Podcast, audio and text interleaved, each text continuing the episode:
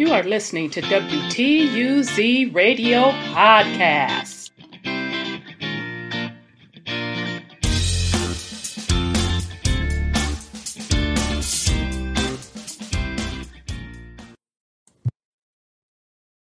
Welcome to WTUZ Radio Podcast. I am your host, Rhonda.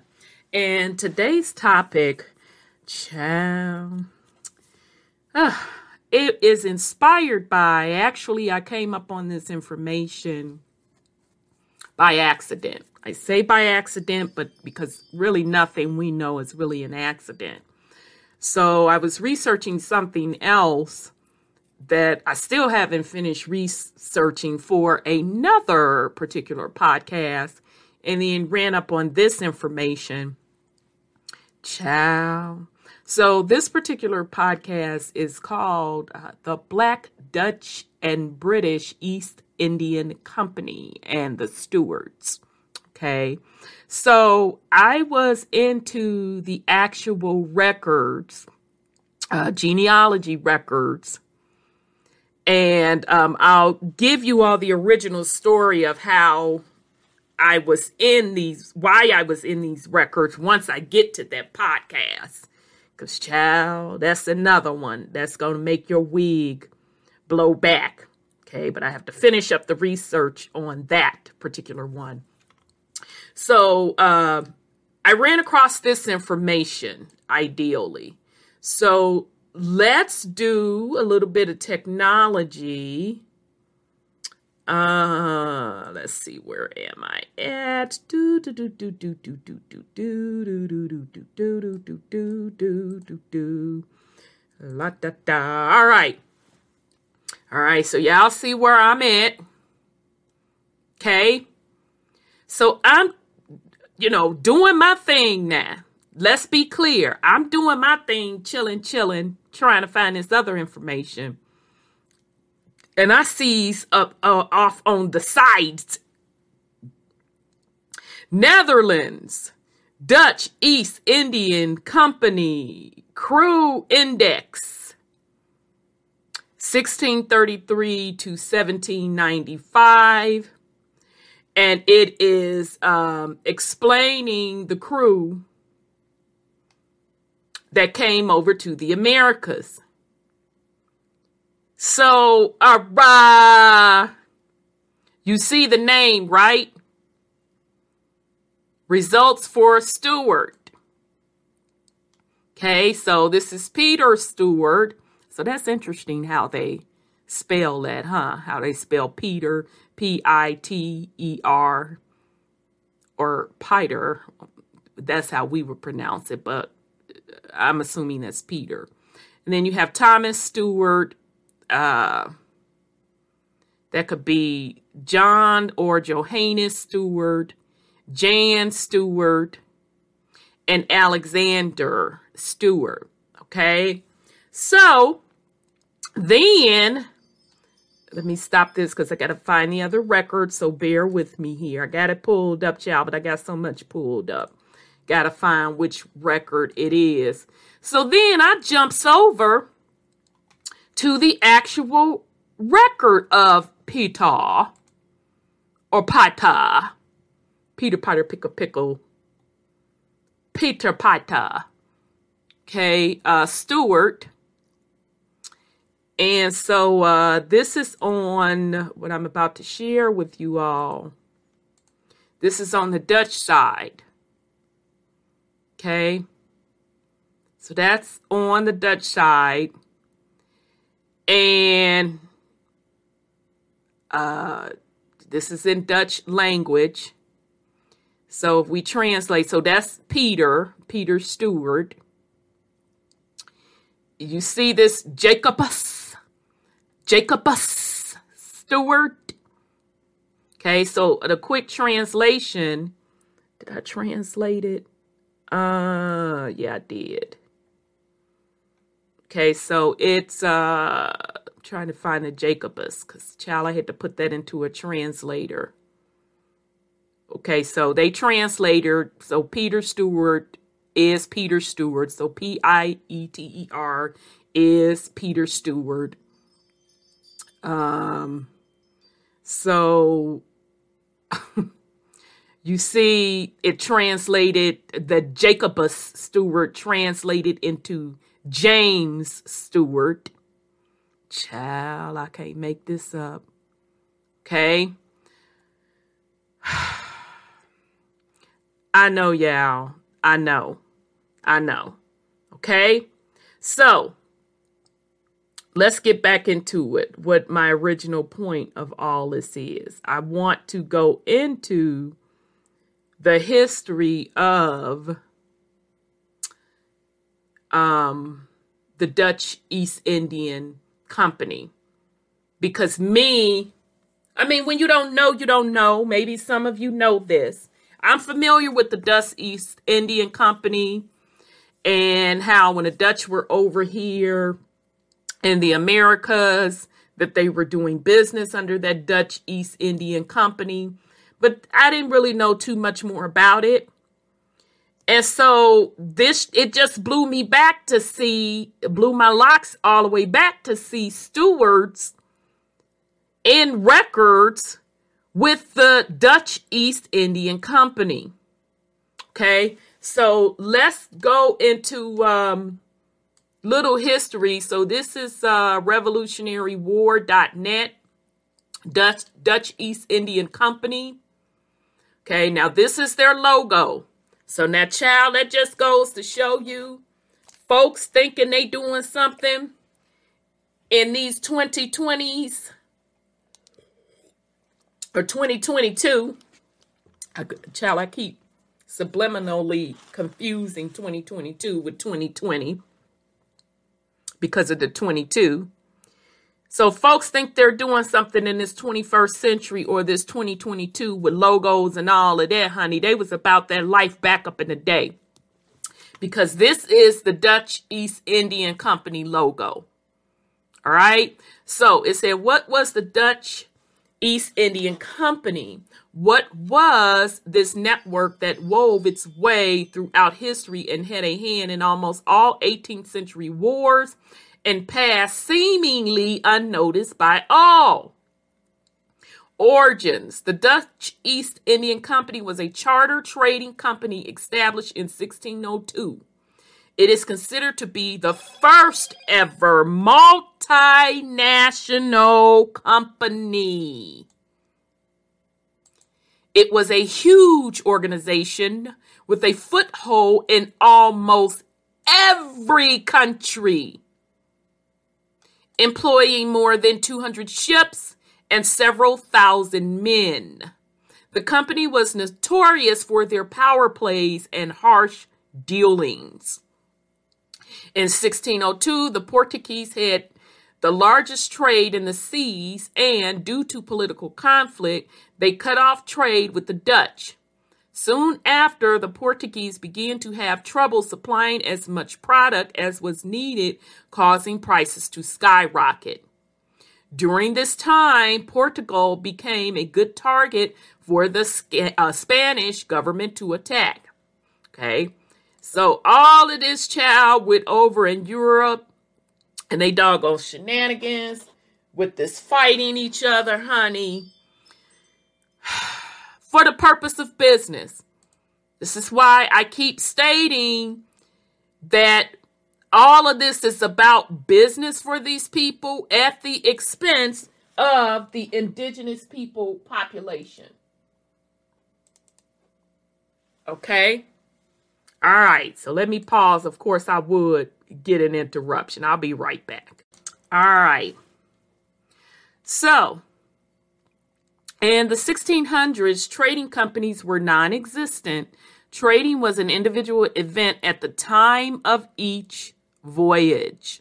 The goods brought home would be liquidated on the ship's return. These trips were risky to invest in because so many things could go wrong piracy, shipwreck, disease, or any number of other things.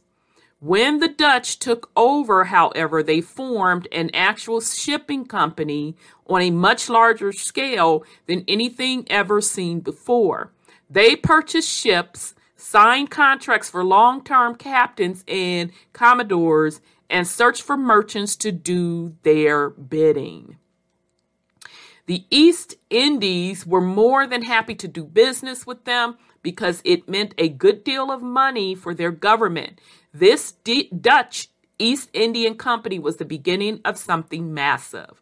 Okay, so just to be clear, because um, I think I jumbled it up, this record um, wasn't of the stewards coming to America, although, um, I mean, you see what I searched on, but this is what came up. Okay, uh, but this appears when I click on the record. Uh, well, first of all, you see all of the stewards that were involved with the Dutch East Indian Company. As matter of fact, this is the Dutch, Dutch East, East Indian Company Crew Index. Okay, so when we go into the actual record, where's that record? Um, they were uh, somewhere. This particular record, I guess that's uh, Batavia, so it wasn't the Americas. Okay, at that point. All right. So just to be clear, um, but the point of it is, child, I wasn't trying to come up on this.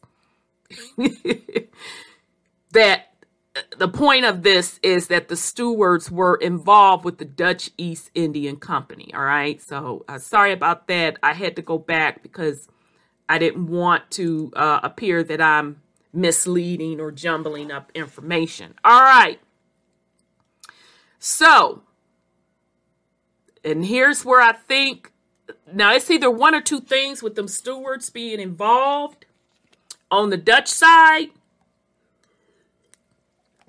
excuse me, family, that you just have stewards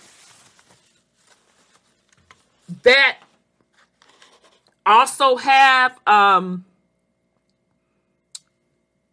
bloodline connections to the Dutch, or those stewards were assigned to be involved or to go work for the Dutch East Indian Company because it's a business that uh, Uh, Brit uh, the Brits wanted to get into. Okay, and that that's where we're going to get into this. Soon after, the British saw what the Dutch were doing and immediately recognized the profit to be made. Queen Elizabeth sent a letter to the Dutch government asking them to get in on the deal.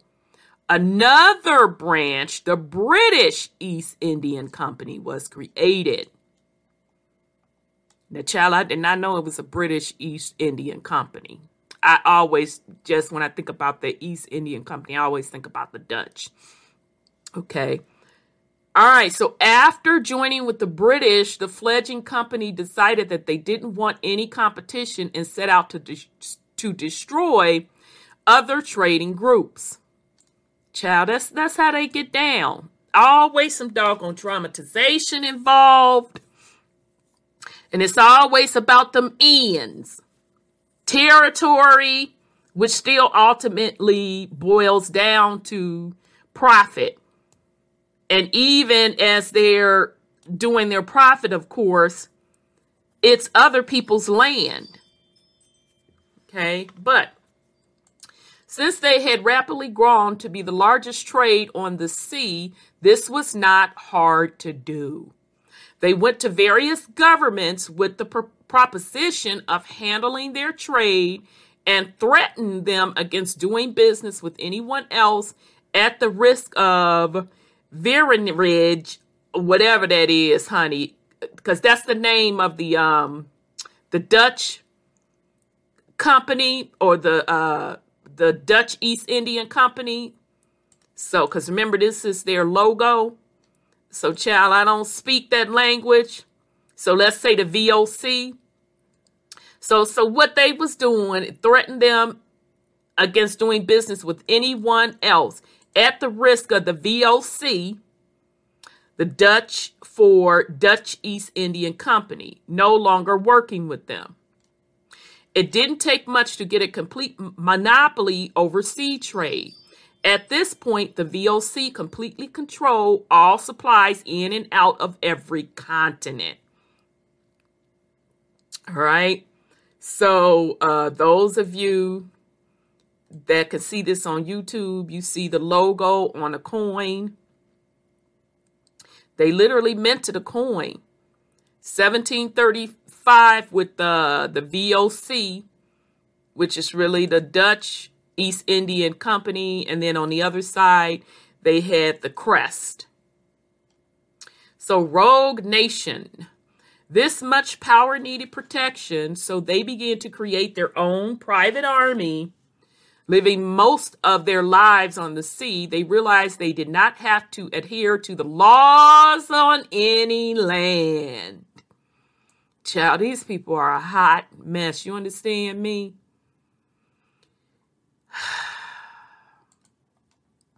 They built their army in all different parts of the world, so they were highly trained in many different fighting styles. Peep game. So if they're around the world colonizing and folks assimilated, had no choice after they were defeated, those indigenous cultures, they were forced to assimilate or be uh, probably taken out or enslaved. Then they start those particular indigenous uh, nations or whatever, or people started teaching them their culture as well. Okay. They had only the finest warships built and had their military accompany all their trading voyages to fight off pirates and anything else that might slow them down. Now, what would be interesting if somebody know these missing pieces were the pirates just a gang of um, independent individuals that was about that life, about jacking people's ships in the sea? Or were the pirates uh, those, uh, the Moors who were jacking people's stuff in the seas? in the sea rather, or seas, plural, either way? Or was it a combination of both? That part I don't know. Um, I guess I could look at the time frames, but because the Moor term is used so interchangeably, that's why I'm unsure. Or are they saying that the Moors were the ones uh, ruling the seas during this particular time period. So we're talking from the 1600s. So when did they say this started? Yeah, I was right. The 1600s. So even if you want to say, uh, let's give it mid 1600s, because let's give them some time to really get their legs up under them. I'm talking about the Dutch East Indian Company and merging the Brits on and into the fold. But we know definitely by the 1700s they were ruling. So are people confusing the Moors during this time period with the Dutch East Indian Company, which they were basically at this point around the world are they confusing the Moors during this time period with ruling the seas with this Dutch East Indian Company? That would be some interesting research, okay? Because I hear people talking about how the Moors were pretty much ruling the seas and, and jacking people's stuff or stopping other people from jacking other people's stuff. So I'm wondering, are are, are they blending that term Moors with the uh, Dutch East Indian Company. All right. Next, they built their own government. They appointed members of the company as their own committee of advisors to make decisions for the company. Okay. As time went on, their lust for power and money grew. Under the guise of a simple trading company, their empire on the sea went virtually unnoticed as a threat, so no one ever tried to stop them. They got involved in more than one battle, helped shape governments, had a hand in building Cambridge University. Now that's interesting. That's really, really interesting. So, anybody that got that Cambridge, uh, went to um, Cambridge University, y'all know that? Child. And help create more than one nation, including America, which we know that. Those of us that know history know that the Dutch was there before the Brits, while supposedly working for the British. Child. Let's go on and read that again. Child. As time went on, their lust for power and money grew. Under the guise of a simple trading company, their empire on the sea went virtually unnoticed as a threat, so no one ever tried to stop them. They got involved in more than one battle, helped shape governments, had a hand in building Cambridge University, and helped create more than one nation, including America. While supposedly, and I'm going to just add this in the article, honey, supposedly and allegedly, working for the Brits. Because, like I said, honey, it blew my wig back to see them stewards on that uh, passenger and ship list. Oh, that's a different one. on the passenger and um, ship list for um, the Dutch East Indian Company. All right. So we should know by now that the stewards are King James Stewart's bloodline. Okay. That is his direct bloodline.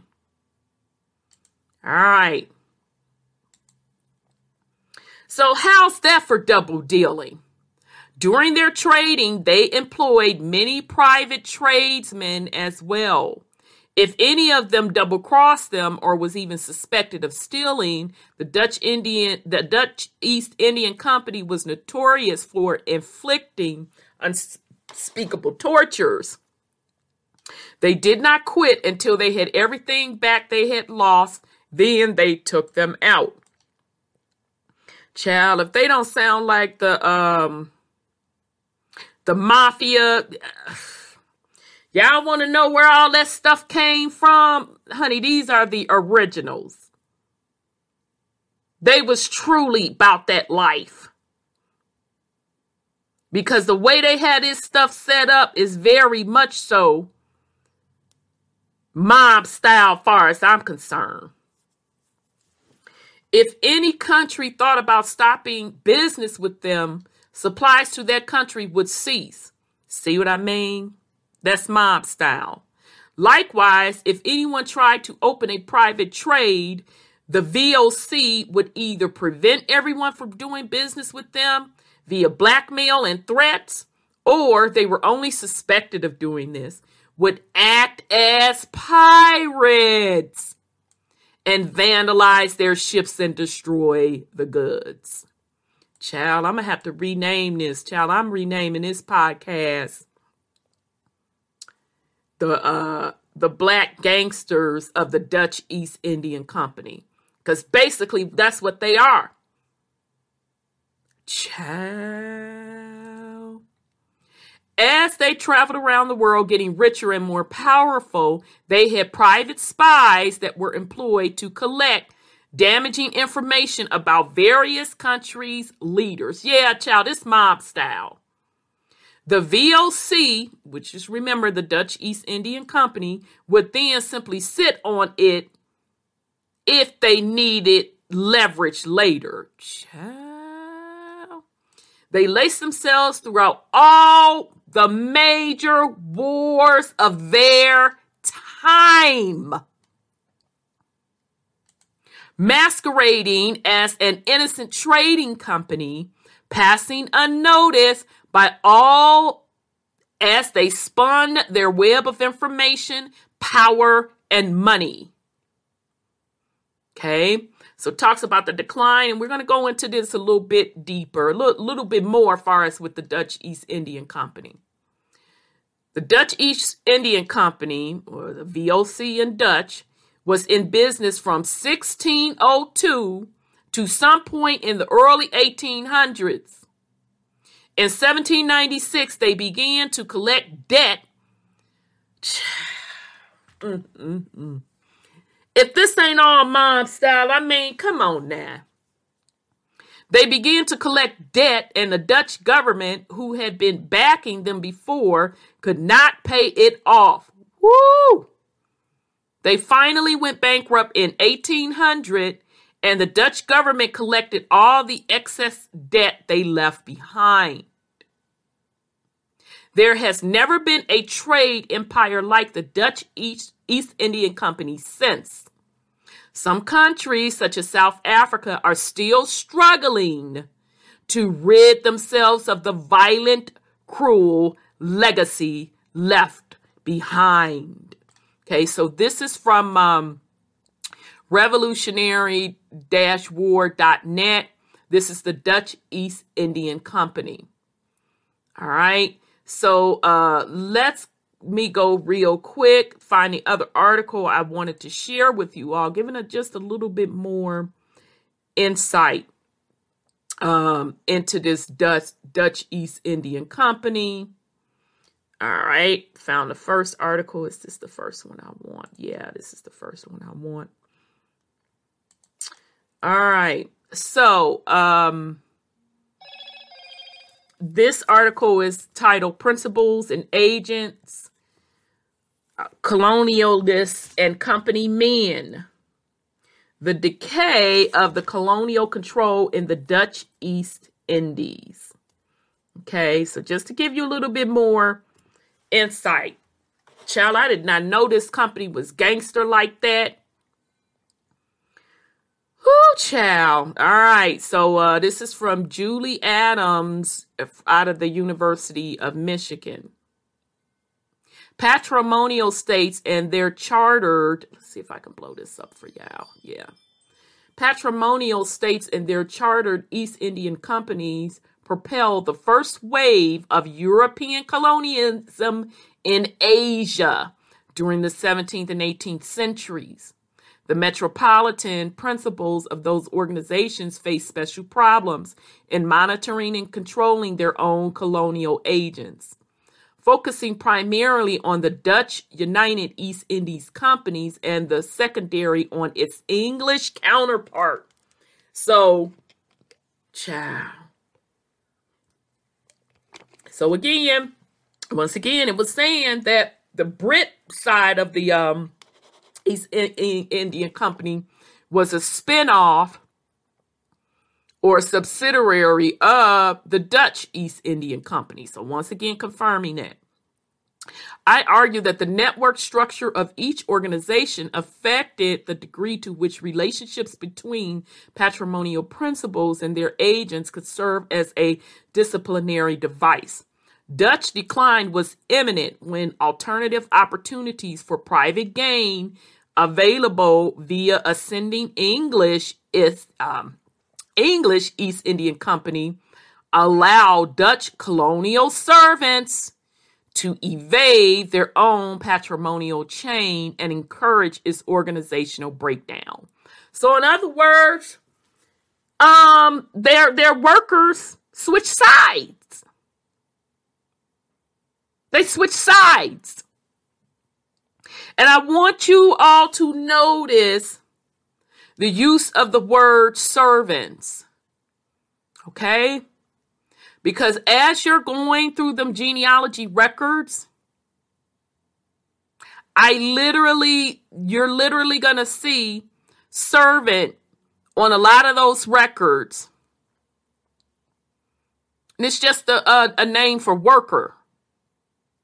Okay, so just just giving you a tip there, because act when I get to the podcast on what led me down this journey for the original podcast I'm still working on, that's going to become important.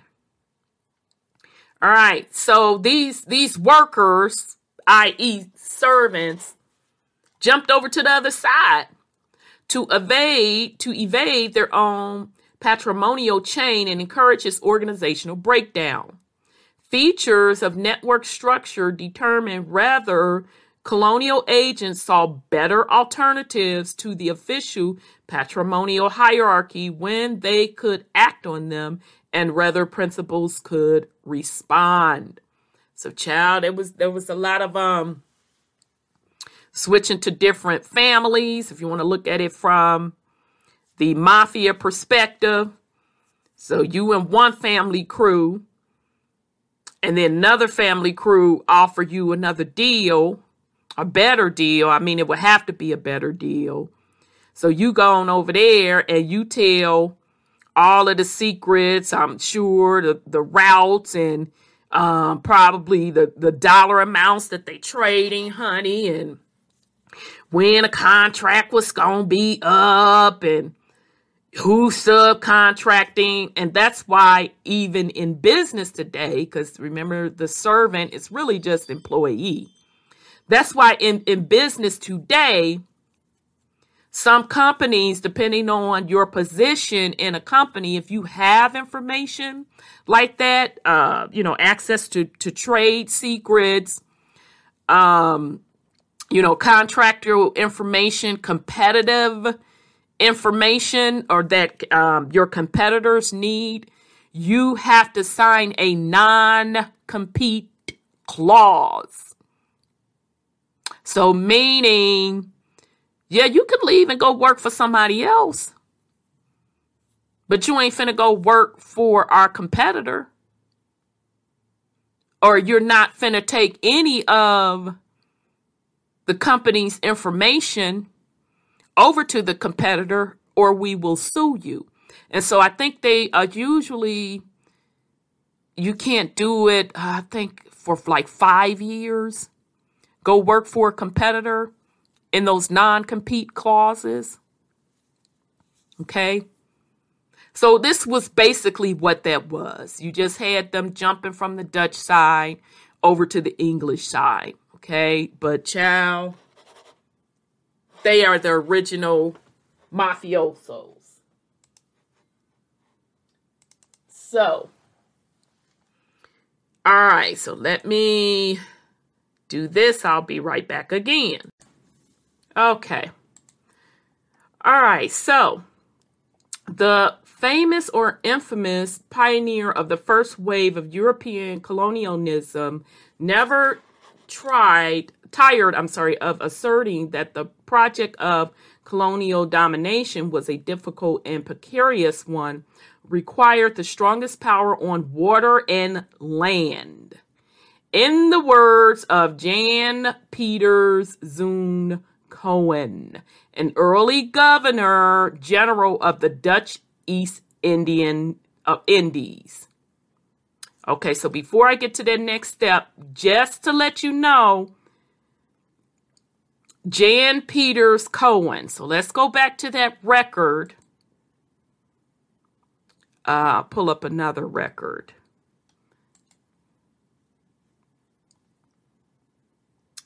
Um, so you could see Peter, Peter Stewart's here. But um, on one of these records, and watch, I'm not going to be able to find it. On one of the records, uh, Cohen was absolutely listed on this as well. Okay. Of course, I can't find it now. Sorry about that. But yeah, Cohen was listed on one of these records as well. And now that's bugging me that I can't find it. So let me pause and try to find that because that I don't like to gloss over it.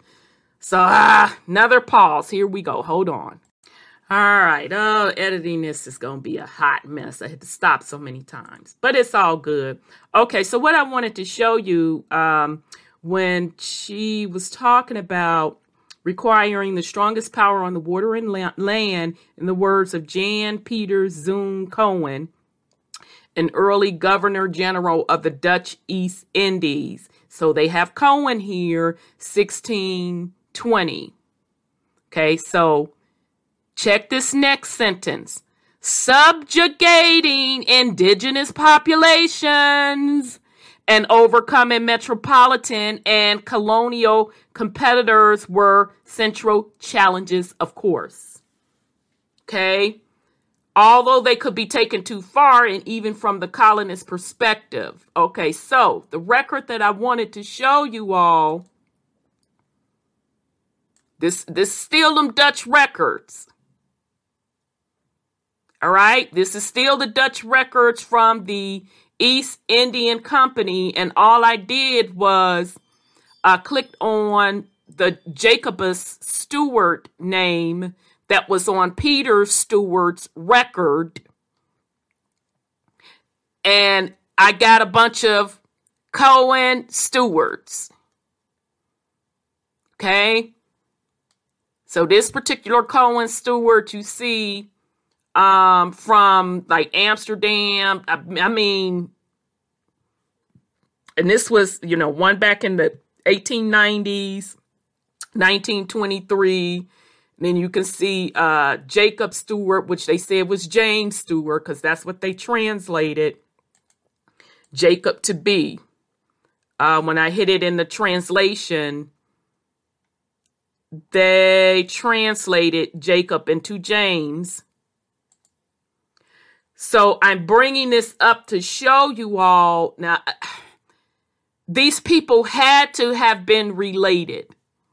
The Stewarts had to be related to the Cohens, which the Cohens were literally running the Dutch East Indian Company. Okay.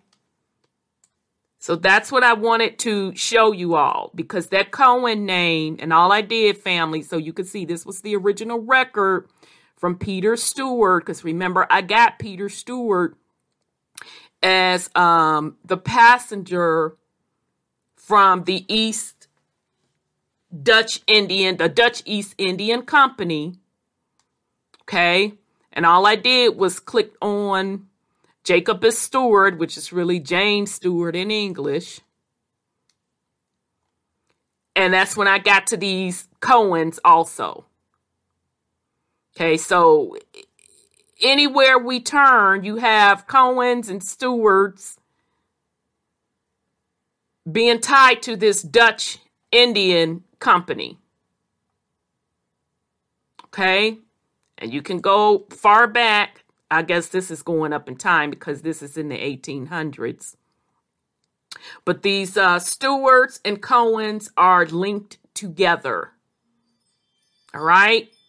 The early record again was the 1600s. All right. So.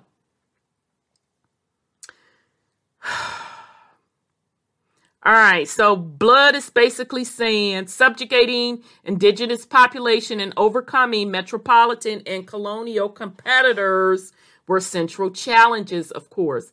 Although they could be taken too far, even from the colonial, colonialist perspective. For as Cohen's metropolitan critics reminded him, there is no profit in an empty sea. Empty countries and deceased people.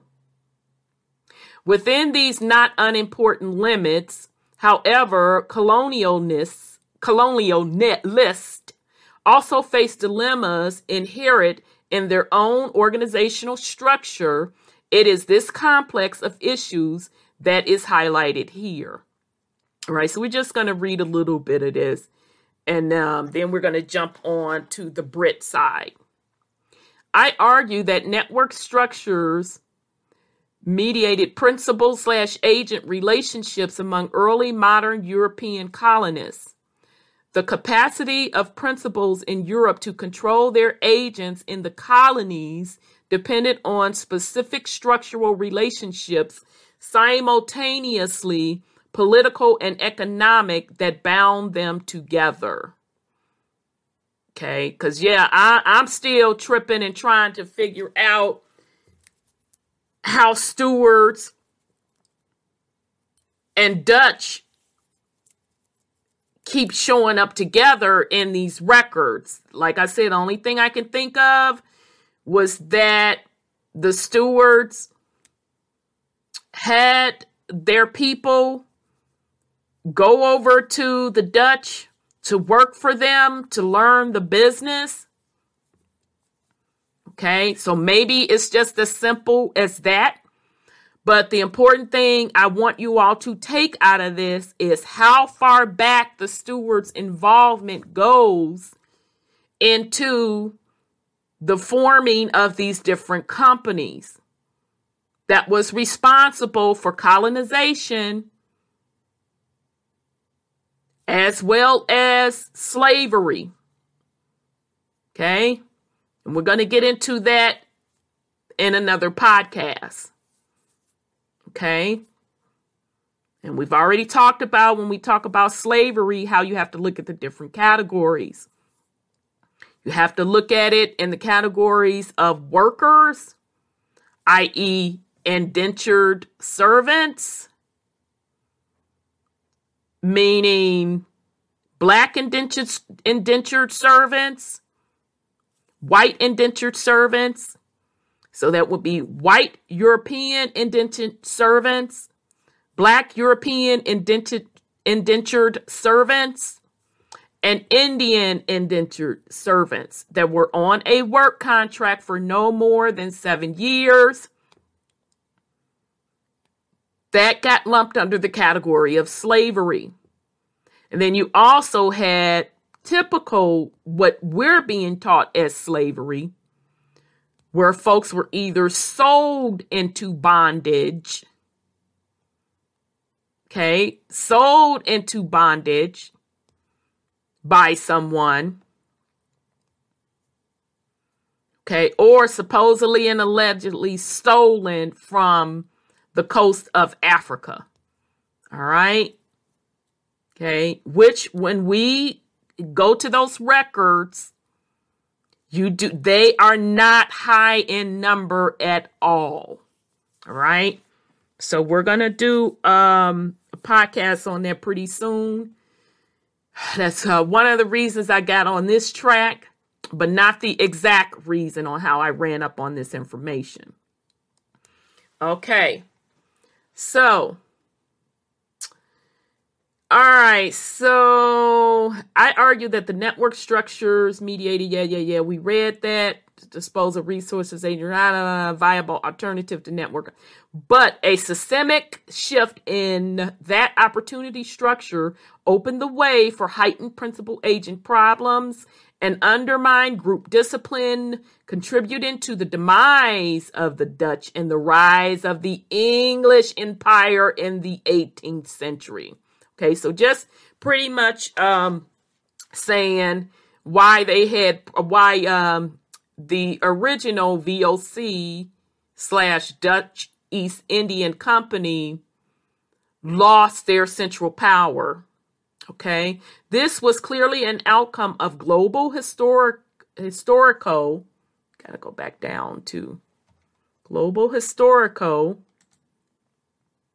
importance and one that illustrates the importance of network structures in epochal social change epochic social change the story of early modern european colonial enterprise should interest social theorists as well as students of the past on the grounds as well. It reveals both the potential fruitfulness of principal agent models for comparative historical sociological and the need to better specify these models systematically and historically. Okay, so she brings up a good point that really all she's saying is that mm, people of today should look at this information to truly understand uh, the role of um, principals and agents. Um, kind of look at what they did in the past and line it up to how principals and agents are being used today. Although most of the populace do not understand that agents are still being used today. Okay. All right, so I'm not going to go into this. Um, see if I want to go into this. Okay, I'll go into, I guess I'll go into this first one and then I want to jump over to another article. Why the Netherlands setting the scene? In the first triumphant phase, the 17th century golden age, the Netherlands established an unprecedented position of world power. And I, that's just so hard for us to think today. I always think about them as the tulip people. Okay. Because remember, they were um, trading tulips on the stock market and it wound up being a crash over that.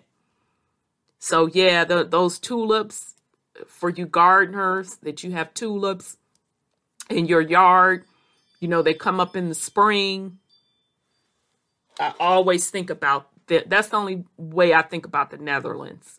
Anyhow, Dutch development during this period illuminate the general character of the first wave of European colonial enter- enterprise. The basic structure of early modern Euro- Europe, European colonialism was created when merchant capitalists and their home states joined together to charter large scale monopoly companies aimed at global commercial and imperial dominance. So, this whole concept of companies being international and being oligarchies go back quite far. Okay? They've been doing this stuff for a very, very, very long time. And is how the business structure that we see today, it's nothing new. Just the general public do, do not understand how this stuff was done. Okay? Because it's not being taught. We're only being taught the side of the wars and they were fighting the wars because they didn't want to pay somebody some tax or they were fighting the wars for territory. And i always tell you all it is about business with these people. Okay? And because they operate in a mafioso style they have to document incorporate things charter stuff put people up under contract because they double cross each other on a regular basis. The Dutch pioneered key aspects of the chartered company form with the foundation of the United East Indies Company, okay, or you know, the VOC in 1602. The VOC merged individual assets into a single permanent ongoing enterprise and was invested with sovereign rights over foreign territory and vassal. Boom. Chartered companies were quintessentially patrimonial forms conjoining economic and sovereign political goals at the behest of the ruler's personal discretion. Okay, so if uh okay, I was hoping they was gonna give us the whose personal discretion. I went down to the footnote and it ain't giving me. I want it specifically, but I have to go to that resource. So, in other words, family, if you want to understand, because most people, the, the, the populace in general, could not get into their head They still can't get into their head. How politicians work for someone else. So, how the president, and I'm going to use the United States as an example. So, how the president of the United States works for someone. They are, he is just the president of the corporation, which is the United States Corporation. Okay? That's how it's always been set up. So I'll read that again. Chartered companies were quintessentially patrimonial forms, conjoining economic and sovereign political goals. Conjoining economic and sovereign political goals at the behest of the ruler's personal discretion. So the kingdom the king and them. And when I use M, I'm using their descendants forever and ever and ever, ever, ever, because that is how they set up those charters. Once launched, the VOC soon became an organizational template for other metropolitan merchants and rulers inspiring, among others, the English East Indian Company and the many French companies. I don't know French. So whatever that uh, is up in French, I don't know if that's the French East Indian thing, or uh, the French Indian Company. So y'all get this right. So who did the Brits get their game from? They got their game from the Dutch. And as you can see, going over that uh, ship passenger list on the Dutch East Indian Company, you saw all them Stewart names on there. And then you saw a James Stewart. And then you look later down the line on another passenger's list. And you saw Cohen's on there. And specifically, you saw like Cohen Stewart. And Cohen was the earl, one of the early governors of the Dutch East Indian Company situation.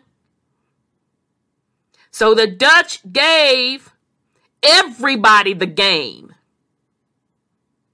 And once again, the game is you go over to these indigenous nations you take their stuff.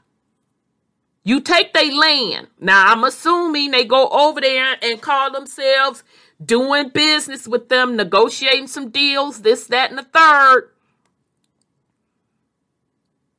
And then eventually they wind up controlling all of the resources. And if they got to go to war to put you down, hey, they do what they got to do. So they wind up controlling the indigenous population's resources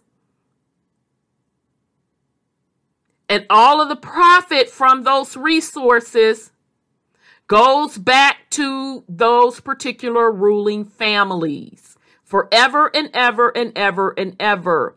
They set up companies to manage the resources But make no mistake about it, who's ultimately benefiting are those ruling families. All right? That's how it's been set up since the start. But everybody got their gain from the from the Dutch. Okay?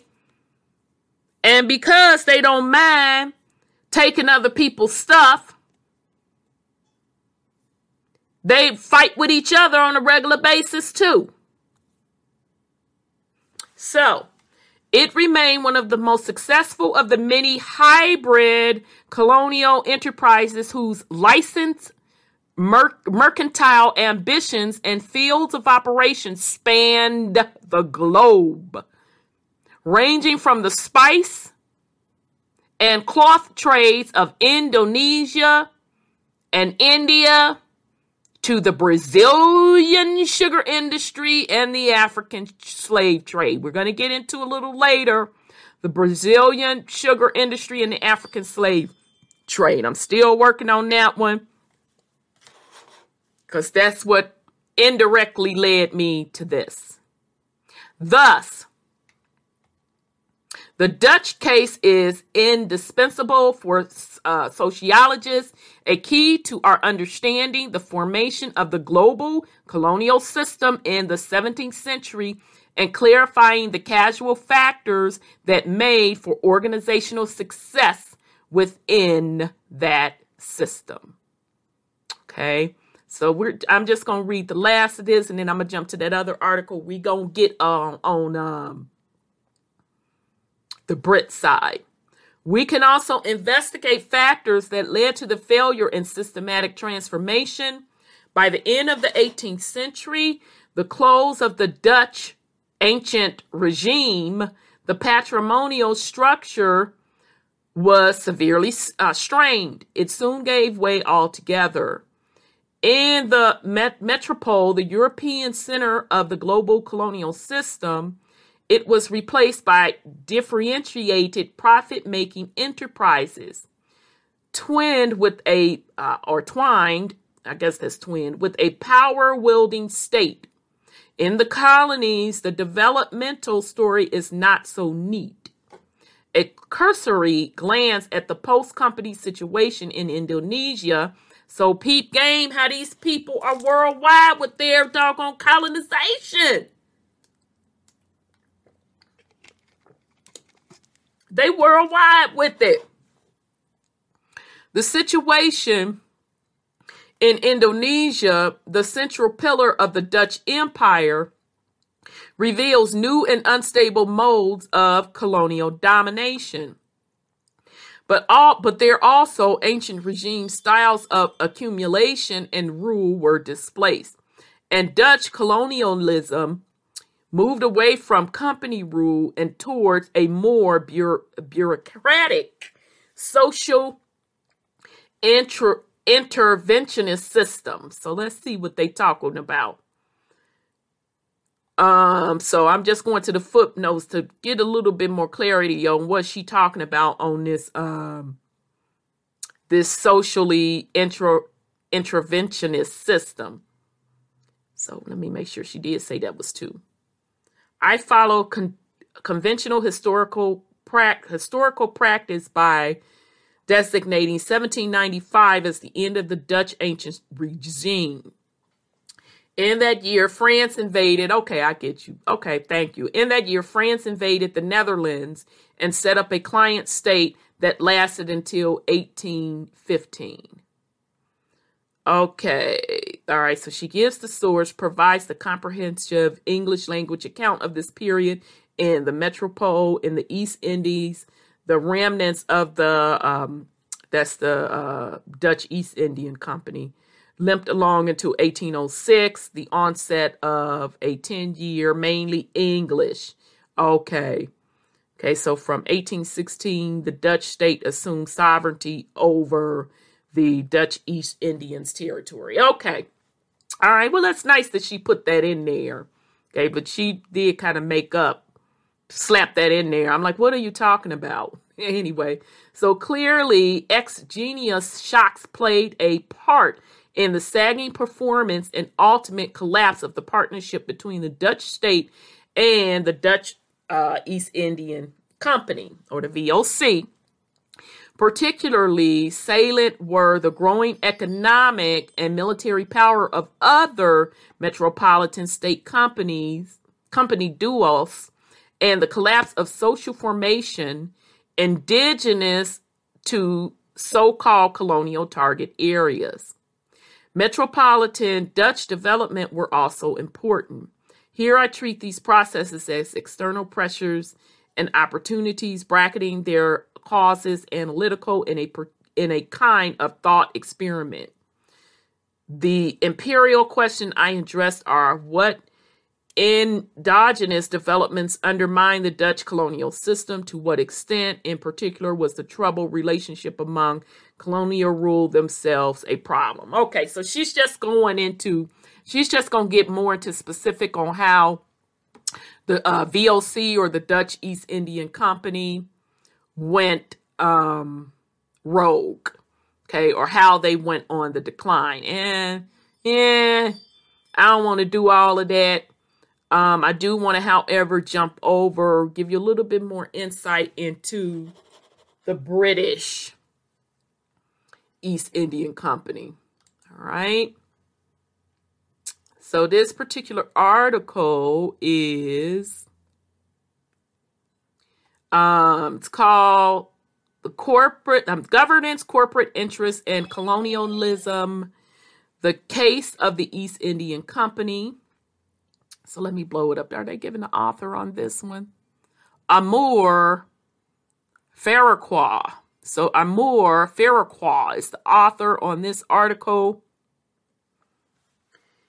And the historical on India's colonial encounter down to October 8, 15, 1858, when, following the Great Revolt, the British Crown directly took over the administration of the Indian Empire. Okay, so they're giving you the date. So now remember, the British was the one was like, specifically Queen Victoria, has sent the letter, um, you know, unless they lying about what technology they had back up in the day. Shoot. We don't know if she called old boy, sent an email, did a Zoom or a Skype. I'm just saying they lie about everything else, child. We don't know. But anyhow, she reached out to uh the Dutch leader was like, "Oh, whoa, what what up with that? What up with that East Indian Trading Company? We want to get in on that. How can we partner with y'all on that?" So the Dutch allowed them to spin off the British East Indian Company. Okay. And then we see on records that we had some stewards you know, because uh, King James is a steward, James Stewart. We see some stewards on the crew list for uh, the each Dutch Indian or the Dutch East Indian Company. Okay? So the British ultimately had their own branch, they were doing their thing. But in general, the East Indian Company was the largest and powerful multinational trading company around the world. They ruled the seas, this, that, and the other. They bully people to do business with them by any means necessary. And then it started becoming the case that people that was working for the original VOC or the Dutch East Indian Company started going to work for the Brit side. Okay. So now you got in 1858, it was a great revolt. The British Crown directly took over the administration of the Indian Empire. The process whereby the East Indian Company metamorphosed into a state, have not received adequate attention. In other words, company rule and British rule ha- have, in an undifferentiated way, been regarded as a synonymous expression.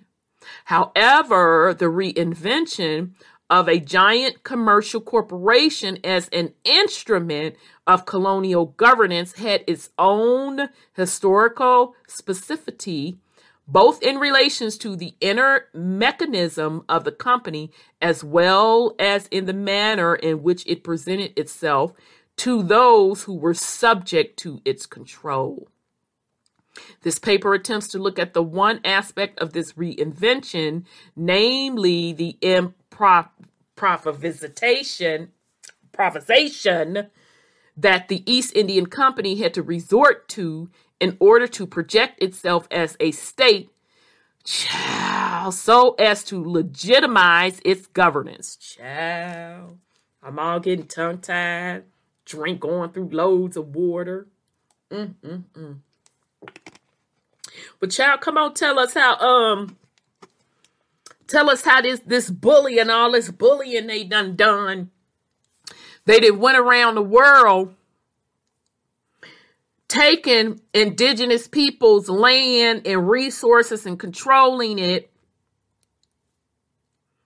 And then the one left standing, you know, the little um the little businesses left standing that was doing trade pretty much bullied them into doing business with them or else and then even down to the governments around the world or the leaders or the sovereign nations, bullying them leaders into doing business with the East Indian Company.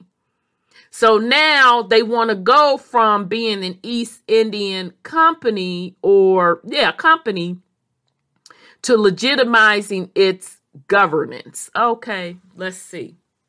Right. Now that's what the Brits trying to do.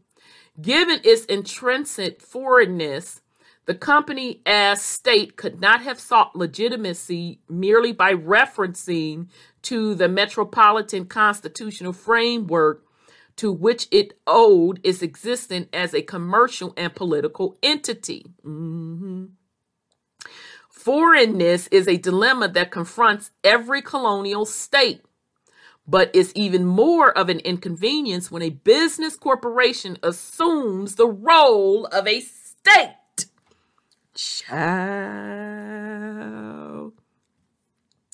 As is well known, the East Indian Company derived its privileges from a crown charter that had to be renewed from time to time. The charter essentially defined the company's status in relation to Crown and Parliament in the metropolis. Or, or, or we say today metropolitan, but okay, metropolis.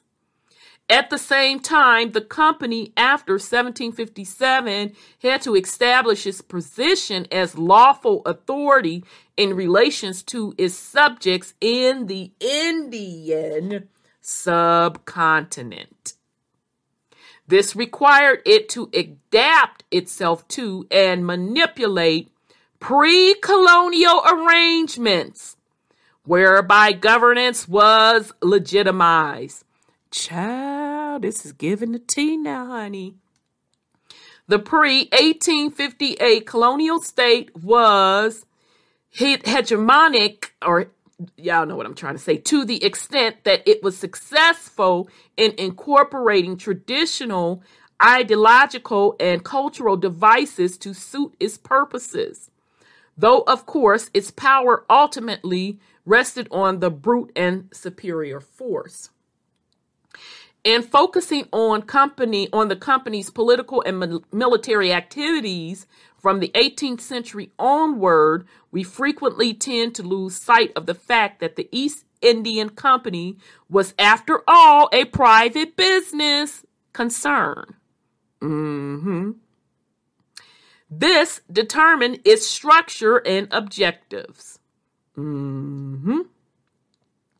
The company existed primarily to earn profit for its shareholders. Mm-hmm. The shareholders earned dividends right to the end of the company's rule and even beyond. It may be mentioned that the East Indian Company was finally dissolved in 1874 with no loss to the shareholders. The company's continuing profitability was reflected in its share prices between 1833 and 1858. So y'all see how long back they've been trading shares and it was before the 1800s because remember when they were forming these particular organizations, they were getting shareholders back then. So you had the initial investors. So if you want to call them the people that get um, the the venture capitalists, okay, then they do the initial public offering or the IPOs. That's when it goes public to offer the other folks those shares. So all I'm saying is none of this stuff that you see today, this crap ain't new.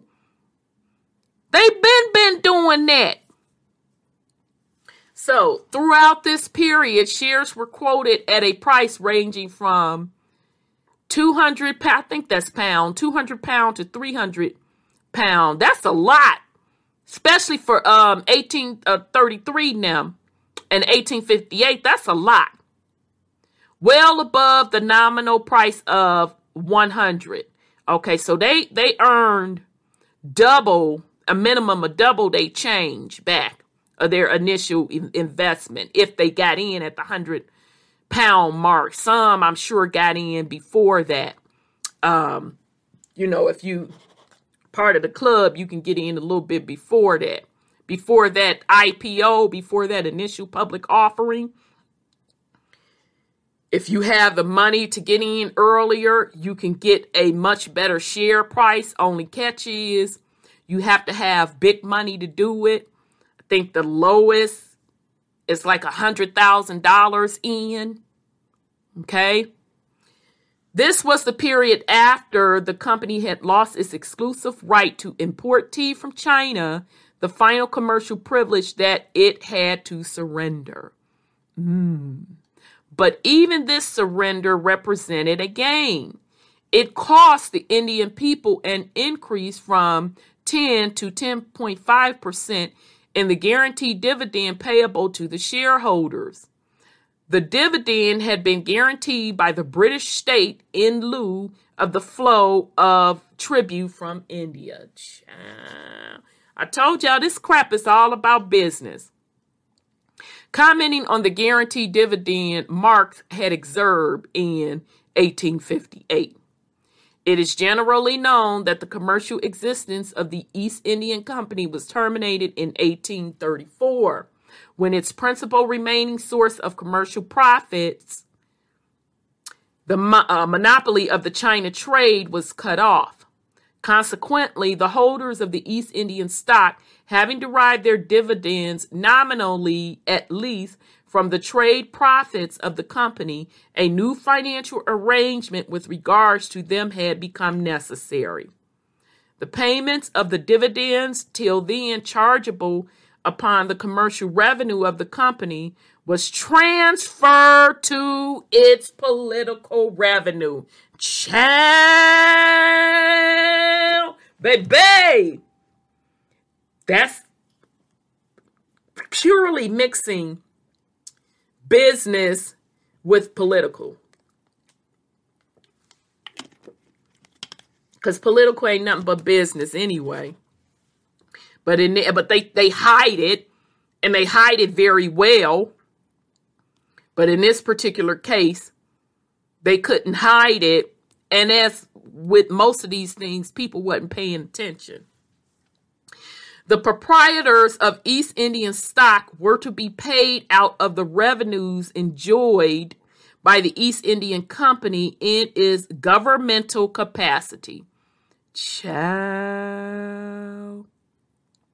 We need to bear in mind that despite all the changes that had taken place in the structure of governance at the level of the metro- metropolis, i.e., the mode by which the Indian Empire was governed from London, several features which had their origin in the company's internal organization as a business enterprise survived to the mid 19th century. Dang! Child, I told y'all. Baby. Mm, mm, mm. I told y'all when they be setting up them charters to do business, they be talking about running them ends to the crown and the crown's descendants forever and ever and ever, ever, ever. Okay, so in this case, under this um, East Indian Company, they had to run some ends through the mid 19th century. Thus, for instance, the shareholders, of whom over a thousand had the right to vote in the early 19th century, were a fairly powerful body whose resolutions were supposed to be respectably attended to by the directors and even by the legislature. The shareholders, comprising the court of proprietors, elected the all powerful court of directors and declared their dividend. Actual governance and the execution and usually initiation of the policy was in the hands of the elected court of directors, comprising 24 directors, reduced to 18 after 1853, and all with executive functions. Finally, the court of directors retained the important privilege of appointing administrative personnel in India. Mm-hmm. Mm-hmm. Y'all be peeping when they be talking about that administrator. Mm-hmm. Who are you administering for, sir or ma'am? Because to be honest, what they're describing here is no different how they have all of the other colonies set up around the world today. It still exists. It still exists, family. Even the United States of America, it still exists. No, make no mistake about it. Right? Whereas the Board of Control supervised on behalf of Parliament the company's political and military functions. The company's own establishment was vital for the entire decision making process. So, did y'all peep that? Whereas the Board of Control supervised on behalf of the Parliament the company's political and military functions, the company's own establishment was vital for the entire decision making process. John Dickinson had noted in the mid 19th century that the sheer volume of paperwork made the company's vast clerical establishment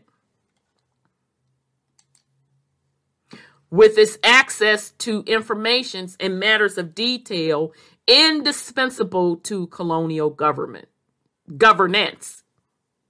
When a dispatch arrives from India, it is referred in the first instance to the examiner's department to which it belongs, after which the chairs confer with the official in charge of that department and settles with him the tenure of a reply and transmit a draught of this reply to the Indian minister in what is technically called PC, i.e., previous communications. Child, you see all of this. See, this is what they call red tape. The chairs in this preliminary state depend mainly on clerks. Mm-hmm. Uh-huh. Y'all know the you you know y'all understand them clerks. Makes me think of uh court clerks. Such in this dependence that even in the discussion in the court of proprietors, mm-hmm, after previous notice, it is pitiable to see chairman referring to a secretary who sits by his side and keeps on whispering and prompting and chafing on him as if he were a mere puppet, and the minister at the other end of the system is in the same predicament. In this stage of previous communication, if there is a difference of opinion on the draught, it is discussed and almost invariably settled in friendly communications between the minister and the chair.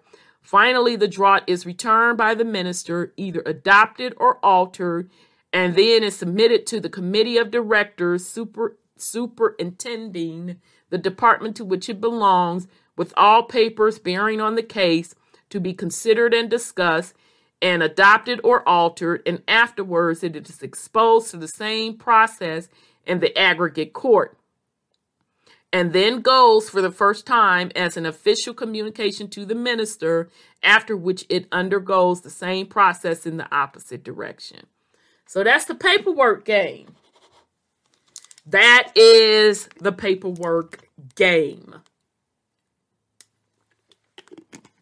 Marx, writing in 1853, the year in which the company's charter came up for renewal. Child, they giving the tea in this. The tea, baby. Perceptibly remarked that when the East Indian Company was only a commercial association, they, of course, requested a most detailed report on every item from the managers of their Indian factories, as is done by every trading concern. Ciao. When the factories grew into an empire, the commercial items into shiploads of correspondence and documents, the company's clerks went on in their system, which made the court of directors and the board of control their dependents I know y'all that know that backside paperwork. I know y'all going crazy. I know you gonna rewind this. You gonna stop this bad boy and you gonna read it.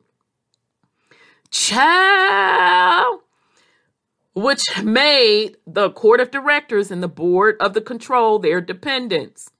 And they succeeded in transforming the Indian government into one immense writing machine. Within the Indian company servants, whatever high position they might hold in the bureaucracy, were located in the firm's rigid managerial hierarchy of writers, factor, junior merchant, and senior merchant.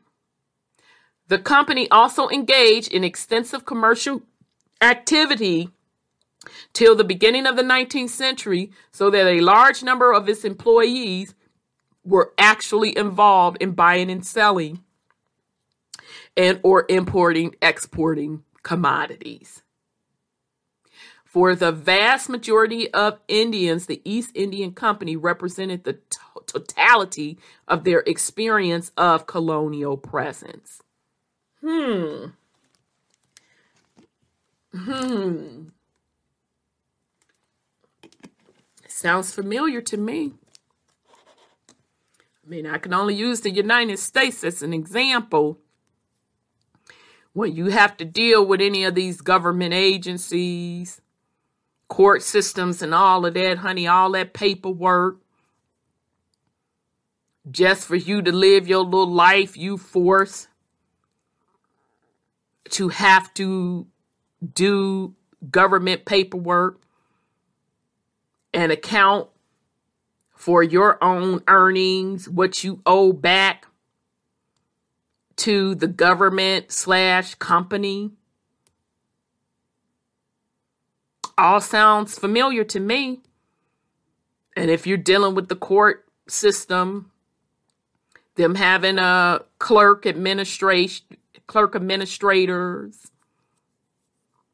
and the stamping of the paperwork and the process this and the process that. Hmm, sounds familiar to me. The company was the state. You peep that? Let me blow this back up. The company was the state. We go to the next page. And civil and military ex- officials whom subjects of the Indian Empire account- encountered were servants of the company. Did y'all catch that? The company were the state, and civil and military officials whom subjects of the Indian Empire, so you might as well swap out subjects for citizens, peep game of the Indian Empire encountered were servants of the company. In this content, company rule could be made acceptable on a long-term basis if the company was perceived as a as lawful ruler. Child, do this man uh, uh, uh, Amir. Amir. Farquhar, Amir, Farquhar, do you realize what you giving us? Beloved, let me sip this doggone water. Ciao.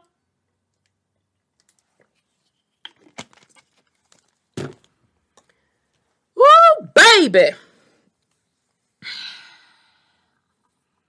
He's pretty much giving you the game of how governments became governments. Because all governments were originally companies. Companies started by the crown. So he's pretty much giving you the game on how governments became governments. And they went from companies to governments, but they're really still governments. They're really still companies slash corporations. So, in this content, company rule could be made acceptable on a long term basis if the company was perceived as lawful ruler rather than a commercial enterprise. This problem was solved by making use of the traditional structure of feudal governance and loyalty that had evolved by the 18th century. The Mughal emperor occupied a central place in this structure. He was regarded as the, legitim- the legitimate sovereign of the bulk of the territories in the subcontinent that had constituted the Mughal Empire. Yet rulers of regional kingdoms were completely independent by the second quarter of the 18th century. The legal fiction was that they were supposed to have been delegated authority by the emperor, an arrangement usually formalized through a Mughal farman. There was a highly evolved ritual that made visible and announced this overlord vassal relationship in symbolic terms. Okay, so he's talking in code, land, and sea.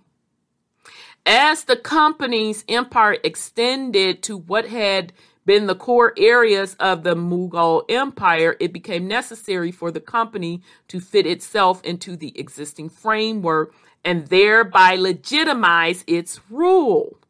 The companies reluctantly reorganized. Child. Yeah, I didn't know. Oh boy, was gonna get into this. I wasn't gonna go this deep into this article, but now we finna go deep into this article. Amir, child, no, you didn't. Now we finna go deep into it. So, like I've been telling y'all, all of this is about business. I've been telling y'all who started it who still controls it.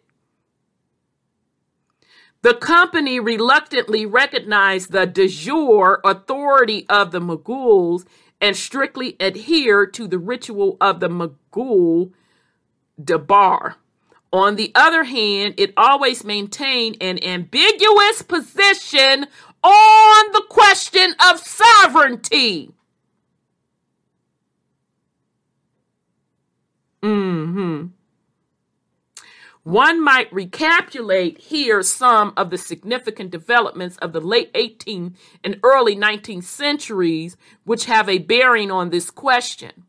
It was during the last three decades of the 18th century that the Mughal emperor eventually ceased to have any real power. The defeat of the combined forces of Emperor Shah Alam uh, so he was what 1759 to 1806, and the Nawab of Awadh by the company at Buxar in 1764, and the blinding of the emperor in 1788 by the Rohilla chieftain Ghulam Qadir were two events that did much to shatter the prestige of the Mughals. So pretty much stripped that last emperor of any of his rule or kingdom. Because ultimately, this was all under a corporation slash company, which was really the East Indian Company. All they did was just changed it up. They changed it up on paper that it was no longer the East Indian Company. And they just stood it up as something else, and in this case, a sovereign government they had a ruler over that sovereign government, which was called, his title was emperor. But he really didn't have any real power. They pretty much stripped him of his power. Okay. Because the company slash corporation, now called government, is really running things. And so the East Indian Company, it never really ceased. Okay. Now, this gentleman is just giving us the laydown from the Indian over in India perspective. But make no mistake about it. This is how the game is played all over the world. This is what these ruling families do. This is how they hold on to their empires. Okay? All right. So from uh, 1785 onward, Shah Alam was under the protection of um, who was entrusted with the administration. There go that administration. And every time you hear that administration word, you should automatically think who are they administering for? Of the Delhi region. In 1803, the East Indian Company's forces, led by Lord Lake, captured Delhi after defeating um, troops. At the bat at this particular battle, Pat Pargani or Pargaji. So Percival Spear points out that Shah Alam was the nominal suzerain of both the contending parties, for the British held Bengal by the grant of the Diwani in 1765, and Scindia was his Valki, whatever that is, Vakil or imperial regent. So he was working for the Brits, in other words. One of the declared objectives of Lord Wellesley the governor general, was to siege Delhi and the Jumna Doab and the possessions of the nominal authority of Mughal, which was the last ruling emperor. Officially, of course, he, Shah Alam, sided with his region and treated the company as a re- uh, rebellious vassal. All right, so let me see how much more of this I want to read because, child, he did give us the tea. Now, I ain't finna sit up here and lie. He gave us the breakdown of how the East Indian Company took itself from being a company and pretty much establishing itself as a government. And he gave us the blueprint of how it's really still being done today. Okay. All right. So uh, just just real quick. So it was saying how the areas was taken over and Shah Alam was placed under the protection and control of the company. Uh huh. He was assured uh, an income amounting to about 12 lakhs or, or rupees, I know rupees, per year at this stage. Technically, this was a portion of the tribute promised to the emperor in return for the grant of Diwani. This tribute has been withheld for a long time. Okay. Um, so I think I'm gonna read this last pair. I might have to keep reading. This is pretty good. Cause baby, he giving the tea. I did not know the English, uh, Dutch English company. Child, how it maneuvered it way its way into becoming a government which essentially set up the blueprint for how, even to this day, they do business around the world through these governments. It all starts with a company, well, with the charter, a company, shareholders, but at the end of the day, it's controlled and owned by the crowns, these different crowns. And the Dutch gave them all the original game. It's just at this time that what um what's the gentleman's name? Because he he laid this out. That the gentleman is giving us um dag Amir. He's giving us the game. But at this time, as far as the setting up of transforming the company slash corporations into governments and how governments are still really corporations, the Brits or the English came up with this game. Child. All right, so the emperor got his little payoff.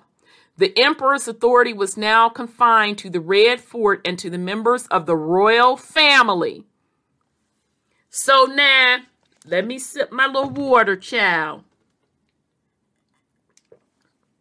So I want y'all to understand. So who do you who you think running the United States of America, which is really a corporation? The president is just the CEO, baby. We been been done told you he don't run nothing. I personally been been done told you that he's beholden to the crown all the way up through to the Vatican. And shout out to Brother Odell. He broke all of that down to us. Uh, the first one that brought that game to light was a white man, Jordan Maxwell uh, confusing him with Cooper on Thursday. But Jordan Maxwell was the one that brought that game to light. Shout out to him. He had to get up off of it because he know the true, true tea about the uh, United States structure. He said he cannot publicly talk about it anymore. I understand that. But let's be clear. He was the one that first brought that game. Okay? So those of you that dibble and dabbing up in that paperwork, you better make sure you know what you're doing. Because if you think for one bit you finna outsmart and out outsmart and outslick these folk, if you think for one bit you finna outsmart and outslick these folk, you got another thing coming and they got that jail cell waiting for you. Hence is why a lot of people get locked up behind that paperwork. Because you dibbling and dabbling in something that you have no clue. You saw just within this Indian uh, perspective when they were talking about the administration side of stuff. Now, this was back in the 1800s now. All of the steps that people went through and they made a decision. So, in other words, they made a decision whether or not they wanted that particular process of request to go through. And they even changed the process before they get a response, gave a response back. So again, I say those of you that are pushing that paperwork, you think you finna outsmart and outslick these folk, you better think again.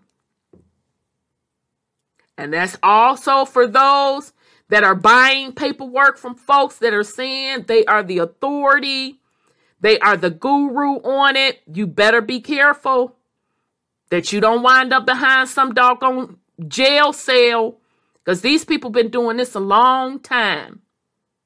A very long time. Okay? All right. So, um, actually, administrative control over Delhi and the surrounding areas was in the hands of the British resident. The resident also exercised some indirect control over what went on inside the fort. Mm-hmm. Mm-hmm.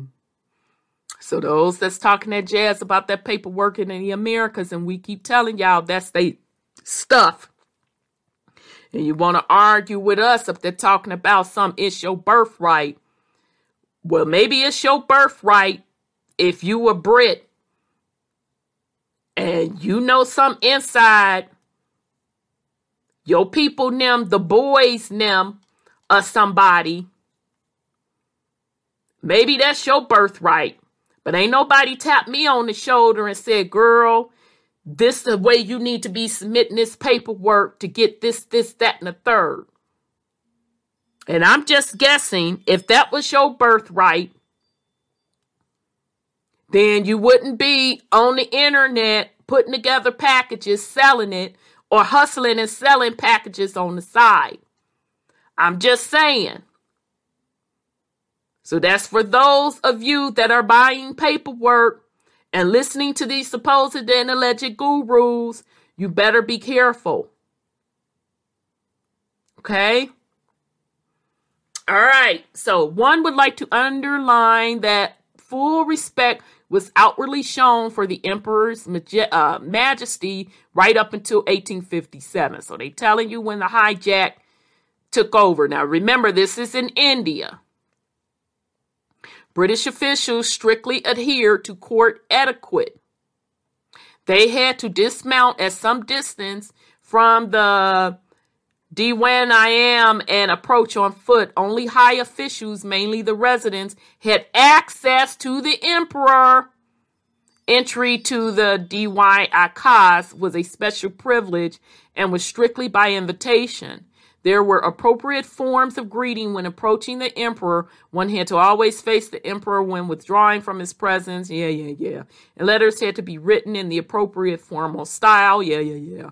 When one of the residents, Francis Hawkins, was discourteous to the emperor, he was promptly recalled. Okay, so I'm not going to go through the rest of this, but that's just to give you an idea. Baby, he uh, ooh, he did an excellent job to this. So, this is just to give you an idea of how the East Indian Company went from being a company and legitimized itself into government. Okay?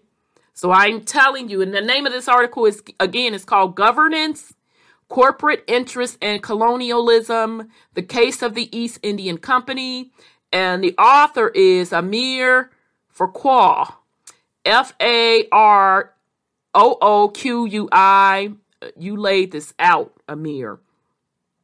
Um, so not only is he giving you that information, important information of what really happened to the East Indian Company, he's literally giving you the blueprint of how governments are really masked as corporations.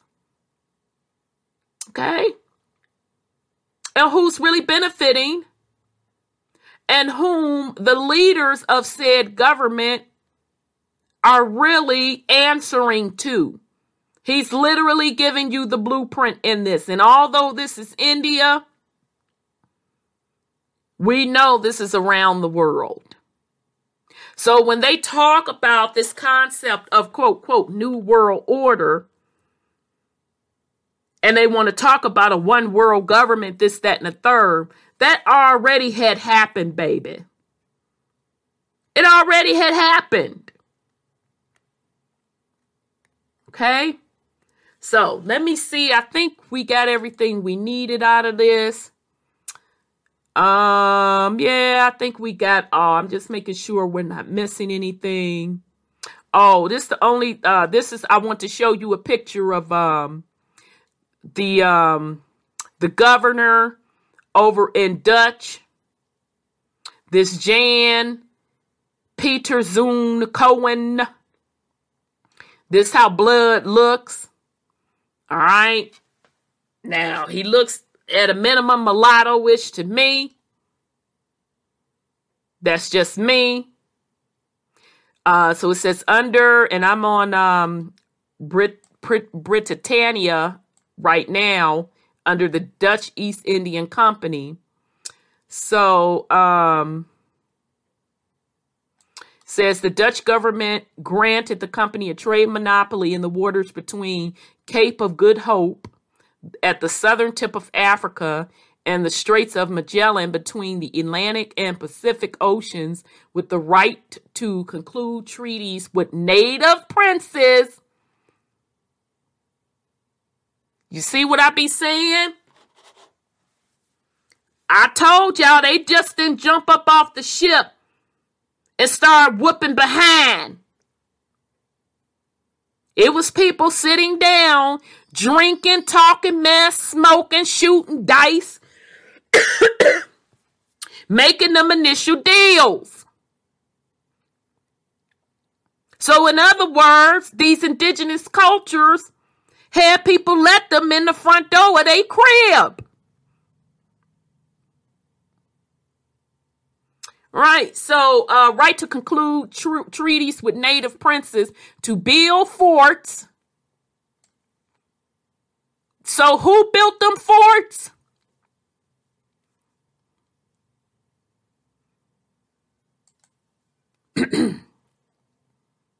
uh huh. The Europeans built them forts around the world. Between the, let me just read that again, between the Atlantic and Pacific Ocean with the right to conclude treaties with native princes to build forts and maintain armed forces and to carry on administrative functions through officials who were required to take an oath of loyalty to the Dutch government. So, who does administrators work for? They tie back to one of them crowns. And so, when people are getting elected to office, don't they take oaths? And those oaths are always to the corporation? And the corporation is controlled by whom? I hope y'all getting the connections. Under the administration of forceful governors general, most notably Jan Pieterszoon. I wonder if that's where Peterson. Pieterszoon Cohen and Anthony Van Diemen or Diemen or Diemen, the company was able to defeat the British fleet and largely displace the Portuguese in the East Indies. Okay, so I just want to show you blood how he looked. Um, since uh we saw that Cohen name show up as well. Okay. Um, so I'm not gonna go through his little bio. You can certainly do that yourself, but just to uh, give you an idea. But yeah, so this is interesting because we saw Batavia on those records. Um, okay. Um, yeah, so it's saying he's the chief founder of the Dutch commercial empire in the East Indies as the fourth governor general of the Dutch East Indies. He established a chain of fortified posts in the Indonesia archipelago, whatever that is, displace, displacing the Portuguese and preventing penetration by the English. And that even with all that said, child, I, I don't, well, this was in 1629. Okay, because we, like I said, y'all saw them stewards on um, the ship of the Dutch um, in, in the Dutch East Indian Company. I mean, clearly y'all saw them stewards on there. His dream of vast maritime empire stretching from Japan to India never came to fruition, but his energetic administration established Dutch rule in Indonesia, where it remained for four centuries. Okay. All right. So, ciao. I mean, it is what it is, fam. So make no mistake about it. This was all black folk once again.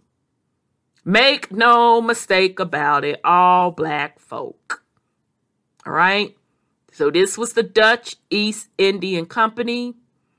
Um, I'll end at the end of this uh, podcast. I'll show some more pictures of some black Dutch folk to just once again remind you these was all black folk and the stewards was right up in the mix with them so honey this was literally mob style this was really mob style east a dutch east indian company baby uh, partner up with the family created a family the british east indian company honey and they went around the world mob style in the sea with nobody on that sea unless you was to pay some type of tax. Baby, you had some type of arrangement, something. It had to come through them or else get dealt with. So yeah, they they are the original mafia, the original black mafia. So I hope you all got something out this child. I apologize if I was jumping all over the place. Whew, I just ran up on this information, like I said, accidentally. I was looking through some records.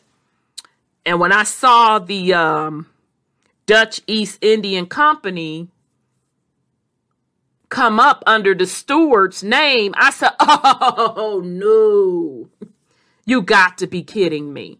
But it shouldn't be a surprise. So I wish everybody well on this Monday. This is Rhonda with WTUZ Radio Podcast. And if you are not subscribed to us, I encourage you to subscribe, uh, share, and like the video. Um, and I appreciate all of you all's support, family. So thank you so much, fam. Peace and love.